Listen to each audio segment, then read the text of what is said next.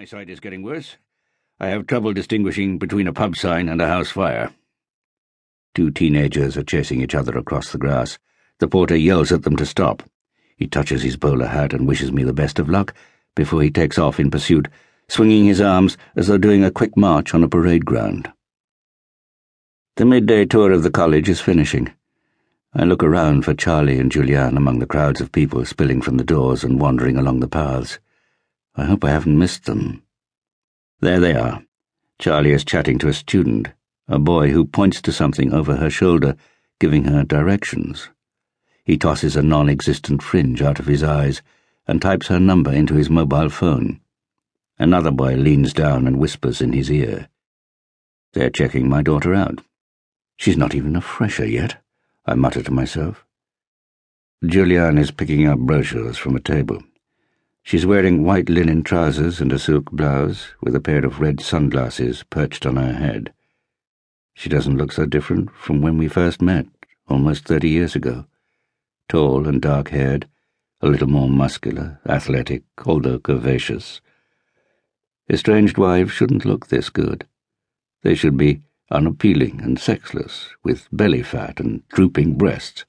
I'm not being sexist. Ex-husbands should be the same. Overweight, balding, going to seed. Charlie has chosen a loose-fitting dress and Doc Martens, a combination that doesn't come as a surprise. Mother and daughter are almost the same height, with the same full lips, thick eyelashes, and a widow's peak on their foreheads. My daughter has the more inquisitive face, and is prone to sarcasm and occasional profanities, which I can live with unless she utters them in front of Emma, her younger sister. Eleven weeks from now, Charlie will be leaving home for university.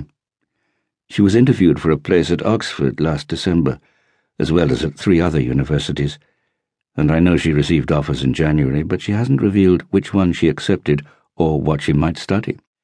Lately I have caught myself hoping that she's flunked her A-levels exams and will have to retake them. I know that's a terrible thing for a father to wish, although I suspect I'm not the first. Charlie spots me and waves. She breaks into a trot like a pedigree dog at Crufts. Likening my teenage daughter to a dog is not very PC or paternal, but Charlie has many other fine canine traits, not least of them loyalty, intelligence, and sorrowful brown eyes. Julianne puts her arm through mine. She walks lightly up on her toes, resembling a ballet dancer always has done. So what have you been up to? she asks.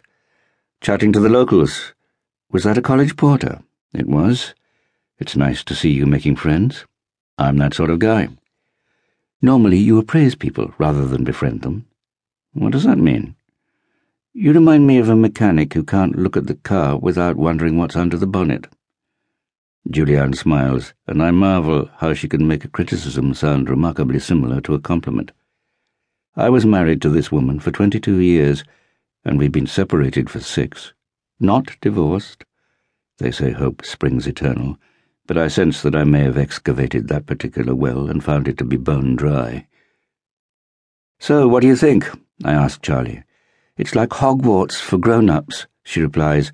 They even wear gowns to dinner. What about a sorting hat and floating candles? She rolls her eyes. I don't know what's more out of date. Harry Potter or my jokes. There's a band playing down by the river, says Charlie. Can I go? Don't you want to have lunch? I'm not hungry. We should talk about university, I say. Later, she replies. Have you accepted an offer? Yes. Where? She holds out her arms. I'll give you one guess. But what are you going to study? Good question. Charlie is teasing me, keeping her own counsel. I will be the last to know, unless fatherly advice or money is needed, when suddenly I will become the fount of all wisdom and master of the wallet. Where are we going to meet? asks Julianne. I'll call you, replies Charlie, holding out her open palm towards me. I pretend to look elsewhere. Her fingers make a curling gesture. I take out my wallet, and before I can count the notes, she has plucked a twenty from my fingers and kissed me on the cheek. Thanks, Daddy. She turns to Julianne. Did you ask him? She whispers. Shush. Ask me what? It doesn't matter. They're obviously planning something. Charlie has been particularly attentive all day, holding my hand, the left one, of course.